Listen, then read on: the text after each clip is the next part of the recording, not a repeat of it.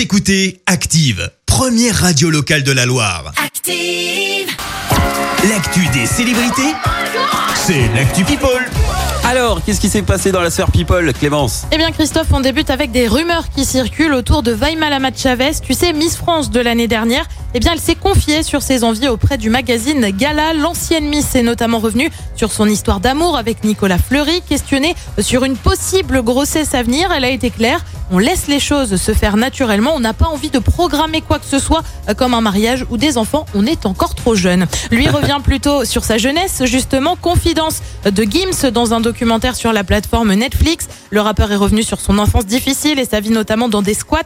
Euh, Gims qui a également indiqué avoir goûté à la cocaïne plus jeune car il avait, je cite, un tonton qui cachait de la drogue. Le rappeur aurait alors demandé à apprendre les ficelles du métier et se serait fait engueuler, comme il le dit. Le rappeur qui annonce désormais être très loin des drogues. Gims qui a aussi dévoilé une autre partie de sa vie privée.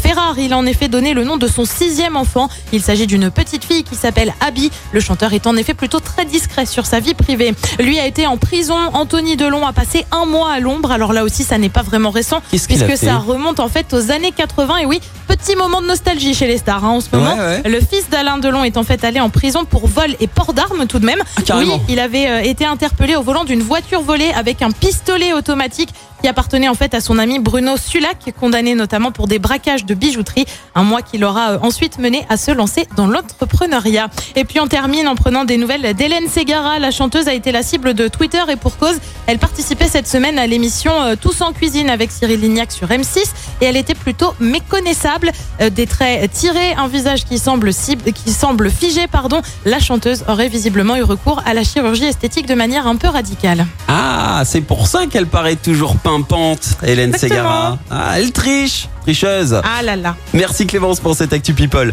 On te retrouve à 7h30 pour le journal. Retour des hits. Écoutez Active en HD sur votre smartphone, dans la Loire, la Haute-Loire et partout en France, sur activeradio.com.